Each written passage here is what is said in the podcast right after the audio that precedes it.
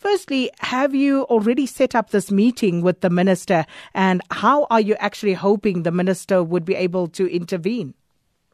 Hi, Sakina. Thanks for having us again. So, um, because we deadlocked last night, we only um, sent out um, a request yesterday for him to come and intervene. You all know that this has been quite a lengthy process. There's been a few breakups in the in the negotiation process. So currently, where we are sitting is we actually came down again, and now we're sitting at nine percent for the first year and 8.5 for the second year, but employers are wanting to give us 8% for the second year and 9% for the first year, but they only want to start paying that increase on the 1st of May, which effectively means workers will be getting an increase only for 11 months instead of the 12 months. Um, and then those issues about working conditions, the dual driver, the night, the night shift, hours and the insourcing of cleaners into the bargaining council also they do not want to touch. So the reason why we want the minister to come in here is because this is his responsibility. As Minister of Transport, he is like like the buses are a very critical part of the transport system in South Africa. I actually saw a tweet by economist Mike Mike Schuessler yesterday, and it had a graphic that shows that uh, people used to use rail, rely on rail for transport, but they've gone off that, and now more and more are coming into buses. So buses transport about 28 million people a month. So obviously that is that forms a very critical part of the transport system, and we want them to come in because over and above that, the minister is the one that pays over subsidies to bus, bus companies.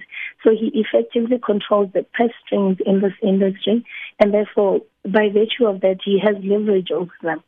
Zanele, okay, we understand what the demands are as far as the wage increase goes, but when it comes to um, the insourcing of cleaners and also the issue of dual drivers, what exactly are your demands and what are you deadlocked on? Okay, so in terms of dual drivers, you have on a long haul trip, you'll have two drivers. The one drives as the bus leaves, and the other one waits to take over when the first one is tired. The employers say the one who's waiting to take over is not on duty until he puts foot to pedal. So that is unfair. It's not like he can be elsewhere. He is on the bus. He is effectively on duty, and we want him to be paid accordingly. So right now, what we fought very hard for last year is at least an allowance, and that allowance they eventually gave us 400 rands for the month, which obviously isn't adequate, and that we need changed. Two, there is issue of night shift in this industry. The basic conditions of employment saying night shift is any work that happens between 6 p.m. and 6 a.m. the next day. In this industry, they've set it up so that night shift is between 8 p.m. and 3 p.m. And the reason they've done that is because a driver leaves his house and will get to the bus depot at 3 a.m. to pick up a bus so he can go around and then collect the commuters. Um, and then he'll eventually drop it off at the depot at 8 p.m. So by say, by setting night shifts at these hours, they're effectively running away from paying overtime, and which equals to about five hours when you look at it. And they've done this for years now. They're just refusing to change and budge on it. It is unfair. We're not asking for too much. We're asking for something that is already has been legislated. Three, we would like uh, in the bargaining council agreement cleaners, um, you know, the ones that clean the buses are actually provided for in with the bargaining council. But employers continue to outsource this, this, this function.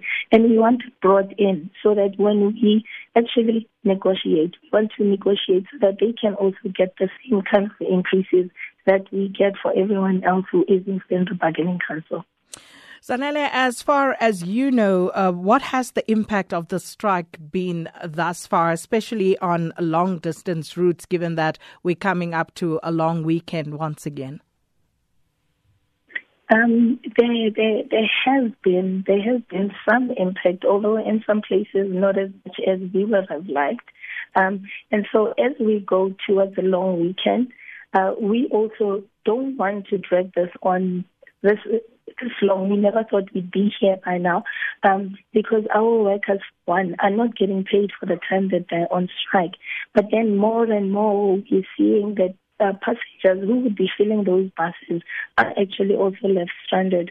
And therefore, we would like to wrap this up as soon as possible. And we think the minister must just come in. It is his sector, it is his responsibility. But we were told last night that he's in Cape Town and he's in Cape Town again this morning. Uh, so we wait to hear.